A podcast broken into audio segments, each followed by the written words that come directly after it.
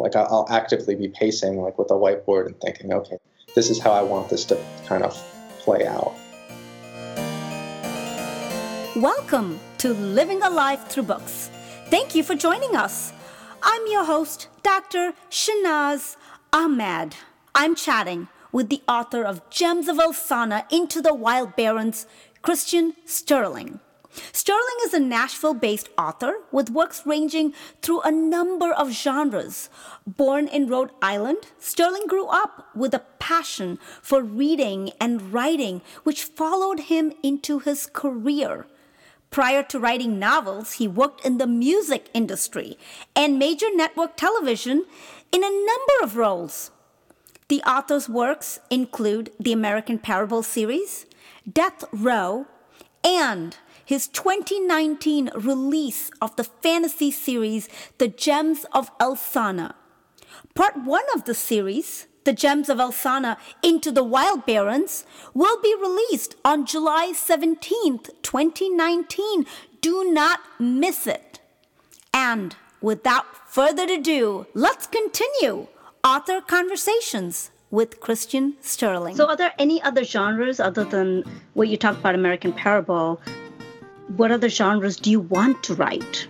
Maybe you uh, want to write a steamy fantasy, or I mean, I mean, a steamy uh, romance. I, I don't. I just, I'm just kidding. My mom, but, who reads fantasy, is like, you should write romance. Makes so much money. You got to make. You got to write a romance. But I, I, you know, I, I kind of, I'm not good at writing. I have little tidbits of romance scenes, but I don't know if I could stretch it out into a whole book. American Parables, kind of like a fringe. They're kind of like gang members, criminal nitty gritty um, I wrote one called Death Row about an artist on death row. That's a novella that I was really proud of. And then I do have one that I actually released before Gems of Elsana. I'm not sorry, not released. Actually wrote it. It's just sitting mm-hmm. finished. Is, is one called Bandits. Um, that's sort of a modern Robin Hood. Oh wow! Um, really proud of, and I've, a few people have read it. It's my family who, who, have said like, you know, I think this is as good as Elsana and probably better than American Parable. Um, it's again, but it's again, I wouldn't know how to market it it's very difficult to market to think you know I'm, I'm focusing on something that i can market well now and kind of make a name for myself i feel like i've been doing that in the instagram space and whatever independent publisher independent author space and then uh, maybe release bandits later on so it's just it's nice to have a novel in your back pocket really yeah, absolutely. And especially this one's going to be once you start getting your followers, mm-hmm. your following, mm-hmm. you know you're going to get that following into mm-hmm. book two and book three all the way to nine and it's only going to grow right. and i feel like this like american parable growing this smaller following that i had it was plucking one each with like it was it was a little difficult like getting one each one at a time and this one it feels like it's been a very natural like almost a domino effect where like you mentioned you're seeing people post about instagram all over it and it's like I've been able to just kind of give it to enough people and it's it's spreading on its own, which is what you want to see in marketing that was kind of the game plan, and it's nice to see the game plan falling into effect a little bit, at least for the time being. There you yeah. go. Very yeah. good. So, when did you find out that you were a writer or that you wanted to be a writer? Like, how old were you? What was that whole discovery process like for you? It's funny. I was. I've always been a creative um, to my core. And I think I always like to write. I was always good at it in school and English classes. I always got great marks on it, and, mm-hmm. and the teacher would always kind of call it out. And but I also I mentioned I was in music. I really got into music, and I really um, I love to write, and I was I was a pretty good guitarist. I was I was confident in my capabilities, and I went to school for it. And um, I always noticed though I couldn't say everything I wanted to say, even if I was writing a song. Mm-hmm. If it was just me being stupid that you know writing was the answer, but I always I did that, and then I was in the music industry, and then I moved to Nashville, and I was still in the industry, and I kind of went through a phase of self discovery again, where I kind of hit the reset button and say, "It's you know I like music, but something's missing." And I tried, you know, I wanted to write maybe for comedy at one point, and I loved writing the jokes, and I even tried stand up comedy, and I did okay, but it didn't feel like it was like a puzzle piece fit. Uh-huh. And, and, I had this idea for American Parable in the background.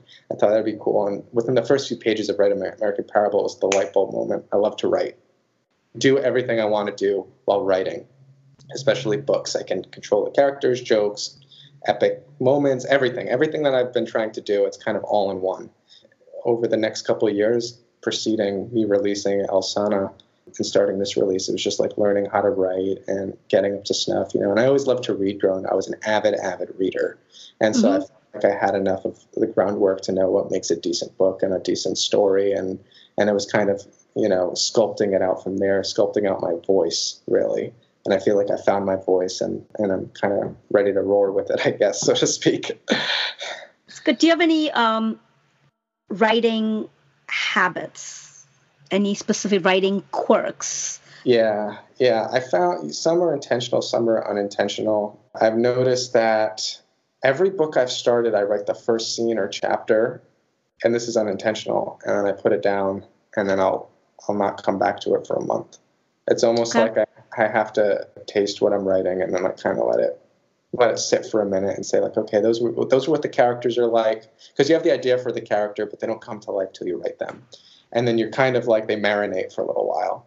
Mm-hmm. So I so I do that when I'm writing a a book. I tend to get a little obsessive about certain scenes, and then I write, write, write, write, write, and then I edit it and fix it up the way I want, and then sometimes I'll step away from the book and plan out an arc to a greater degree. If I if I have a rough sketch for what I want, then I'll sit like right now. I'm I'm actually midway writing through the second Alsana book, mm-hmm. and and I've been sitting for like three weeks, just like I, I want this arc in the book to be absolutely perfect. Okay. So it's been a lot of like just thinking. Like I'll, I'll actively be pacing like with a whiteboard and thinking, okay, this is how I want this to kind of play out once I when I know what I want to write, I really try to sit down and, and, and just try to go with the flow and, and write it and not try to it's almost like if I'm thinking of the words too much, you know, I can go back and flower up the language and ever and, and everything, but I find it easier if I'm just thinking of the scene and playing out mm-hmm. the scene, what the characters are doing, and just go with the flow. And then the words kind of pour out of me from there. So that's really at my core my writing process. So it's not a I'm going to sit and write every day from 8 p.m. to 10 p.m. Do not disturb. I'm going to sit there and just write. Uh, no, I think that for me, some people write like that, but that's too regimented for me. Mm-hmm. If I force myself to write when I don't feel like writing, if I'm tired or I don't have that creative wind, then it's not going to come out any great. And I have enough of the creative wind happening that you know it's it's almost like you got to catch it. Like, oh, I'm in the mood to write. Now I'm going. Right. I'm like even if I'm staying up later than I want to, I have it and I'm going to get this done. So it's really, you got to kind of catch it when it's ready. I do try to, sometimes there are things I can do to get myself in almost the mood to write, so to speak. Like I'm um, listen to certain music or I think about the scene and, and whatever I'm going to do. And then, and then it kind of, I can get momentum from there. If I get myself to write the first page that's set up for something exciting, then, then I can really go from there. Okay. What's your favorite scene in, in Alsana? Uh, yeah, in Alsana. What, what, was your favorite scene? What did you like? Oh my gosh, I can't wait to write this. It's like this is. and into the wild barrens, man. There's there's a lot of there's a lot of good ones. I think the I had to pick one. It was the scene you mentioned where you thought it was going to be kind of the nuclear bomb fruit, but Jim Jimbois kind of provides another food that saves them, and there's that moment where everyone, even the bad guys, kind of like there's like a gulp moment. Um, uh-huh. And that scene was just sort of like a very original. I thought when I say original, like just an original idea that I had for these books. I think that one kind of holds a special place in my heart. You know, I'm a very early idea. I call them to, to people, you know, that are reading the book um, and editing it. You know, I call it originals. Like when I mentioned before, I have cool scenes that really um, encapsulate the book and I connect the dots from there. But there's also the book and the chapter uh, a fiery welcome when they're going to save the princess. And I don't want to spoil too much, but what happens there in that scene, I think, is is kind of the heart of the way my story goes. It's that I'm going to give you the classic fantasy themes and settings, but I'm also going to flip it on its head. So you're getting the world that you love, but I'm flipping it. So does the princess that, really need saving? Are we talking about? Are we yeah. talking about the same princess here? Yeah. Spoiler alert for people who read it. Uh, you know, Princess Bloom. You know, she she's not. The situation there is not all it seems. So there's more to that oh, situation. Really? Right. so. Really? Oh my gosh! I want your next book. Yeah. You better send it to me. right. So. Um. Any regrets with this book? Anything you feel you could have done better or? Um, regrets. Not this one was so mapped out. I think as I'm writing the second one, I think like, oh, it would have been cool to do that to set this up at some point. But I think that's that's every aspect of life. You're like, oh, I wish I'd gone to the supermarket at this time to pick that up. So I, don't think, I wish I got gas last night instead of on the way to work this morning. I'm rushing. Yes, it's one of those that minor things, but no, I think as I start to have to make um, major decisions for major plot line changes, I think that's when it almost changes the the dynamic of, of anything that's happening. I think mm-hmm. I almost get like an inkling of regret, but I have to kind of stick to the plan for the sake of the story.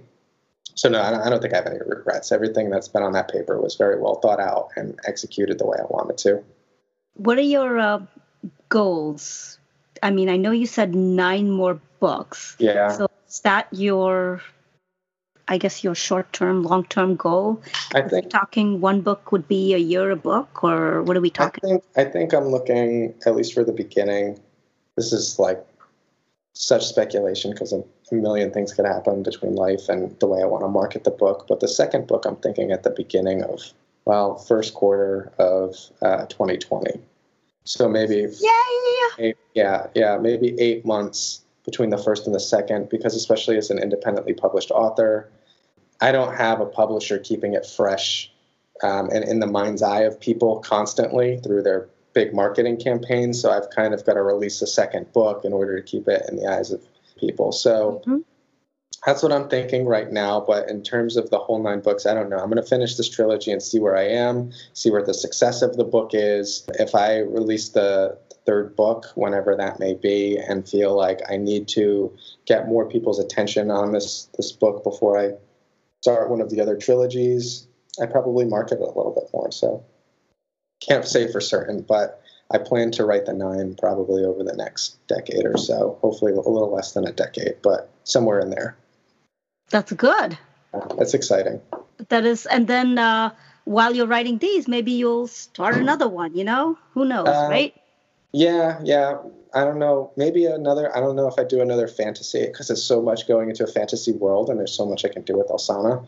Um, I think somewhere between releases of these books, I'll probably go back to American Parable, and I might re-release them and, and do something with them, and use whatever platform that I've grown um, with Alsana to try and market those books in a certain way. Because I have five books planned for that series, and you know I'm really proud of it. But it's um, it's a little more difficult to market to the demographic that I'm in touch with now. It's definitely you know, the male readers, the few male readers that I've come across are all about it because it's so like it just has that masculine vibe and you know it's nitty gritty and you know there are strong female characters but it's from the perspective of largely you know three or four different guys and these different gangs so mm-hmm. um, i think i'll go back to those books at some point They're, they have a very special place in my heart but um, for the most part, I'd like to catch a nice rhythm with Alsana over the next few years.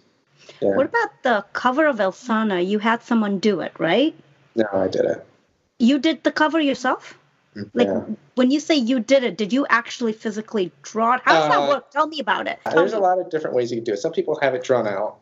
Um, I purchased the rights. I got rights to different like paint brushes and everything for like the ivies and the vines and um, and the swords and different artwork. But it's like it's just a it's what's called a vector image. So it's just black and white, and you've got to. And I had to do what's difficult is doing all the editing, so it looks like the book has texture, and like that leathery texture, and it's been mm-hmm. faded and worn. And I've got a, There's a lot of work that goes into it. So I didn't draw out all the ivy and the accented designs, but for a large part of a lot of books coming out today, it's a lot of what's done is templated. So I did I did design the book but I didn't actually draw all of that out. I just kind of pieced together a lot of different images that I captured the rights to and then made that the cover. So you literally took these images and on a screen just added them, little here, little there, little there, and yeah, and it took a lot of editing of the images again because you know again it's just black and white, and I have to do all the fine tuning editing to make it look like it's that golden kind of script. And yeah, I was going to ask about the, the gold. Yeah, I just thought I didn't want to do anything too on the nose where it looked like Into the Wild Barrens, and we're in a desert, and there's a lot of lush and green in the book. So it, just felt like classic fantasy again with the green faded background and the gold writing. Um, and then I'm working on the cover of of the second book right now. I'll be completely honest. I don't have the book done, but I'm doing the cover because I'm headed to Florida in the next few few months, and I, I want to have promo photos on the beach. Uh, because some of this book takes place on beaches and everything. So I'm All trying right. to get that done. Yeah. So um, I'm working on that now, but that's that's kind of what I do when I'm putting. You know, I piece these different elements together um, w- along with the font and find you know find the right font. You know, I found a font that I loved for the first iteration, for the first edition um, of the cover, and it was nice scripty font. And I was like, this is my font. This is going to be my brand, and everyone when they see this font, is going to know it's Alsana. And then as I was scrolling through Instagram. I oh, start. no. There's a word for it. I start every fantasy book with this font Oh it was just like oh, it was no. like and it was okay and i'm glad i caught it before i had released it that's just something you know it, it was almost a positive thing because i wanted this to stand out in a different way and still capture that fantasy feel. It was just kind of funny and i would st- i started screen capping them. I don't know how or where i'm going to put it in a presentation or a lesson one day about like branding because all of these these fantasy covers use the same font now. So it was just it was just kind of a funny moment where the next day it's like oh this is everywhere. And that's it for now. Join us tomorrow for the final part of this series of author conversations with Christian Sterling. You can contact Christian through Instagram at Christian Sterling G. You can always reach me on Instagram or Facebook at Living a Life Through Books. If you have found this episode enjoyable, please take a moment to write me a review. It is through your reviews that my podcast can be most searchable and can rank higher. My website for living a life through books and my other lifestyle motivation and travel adventures is on shahnazahmed.com. That is S H A H N A Z A H M E D.com. My website and logo was designed by Aalia Rahman. She's a St. Louis based graphic designer and surreal artist. You can contact her at aaliarahman.com. That is A A L I A R A H M A N dot com. My starting and ending music was composed by my husband, Brad Slavic. I'm Dr. Shahnaz Ahmed with Living a Life Through Books, signing off. Remember to water the seeds within you. It's time.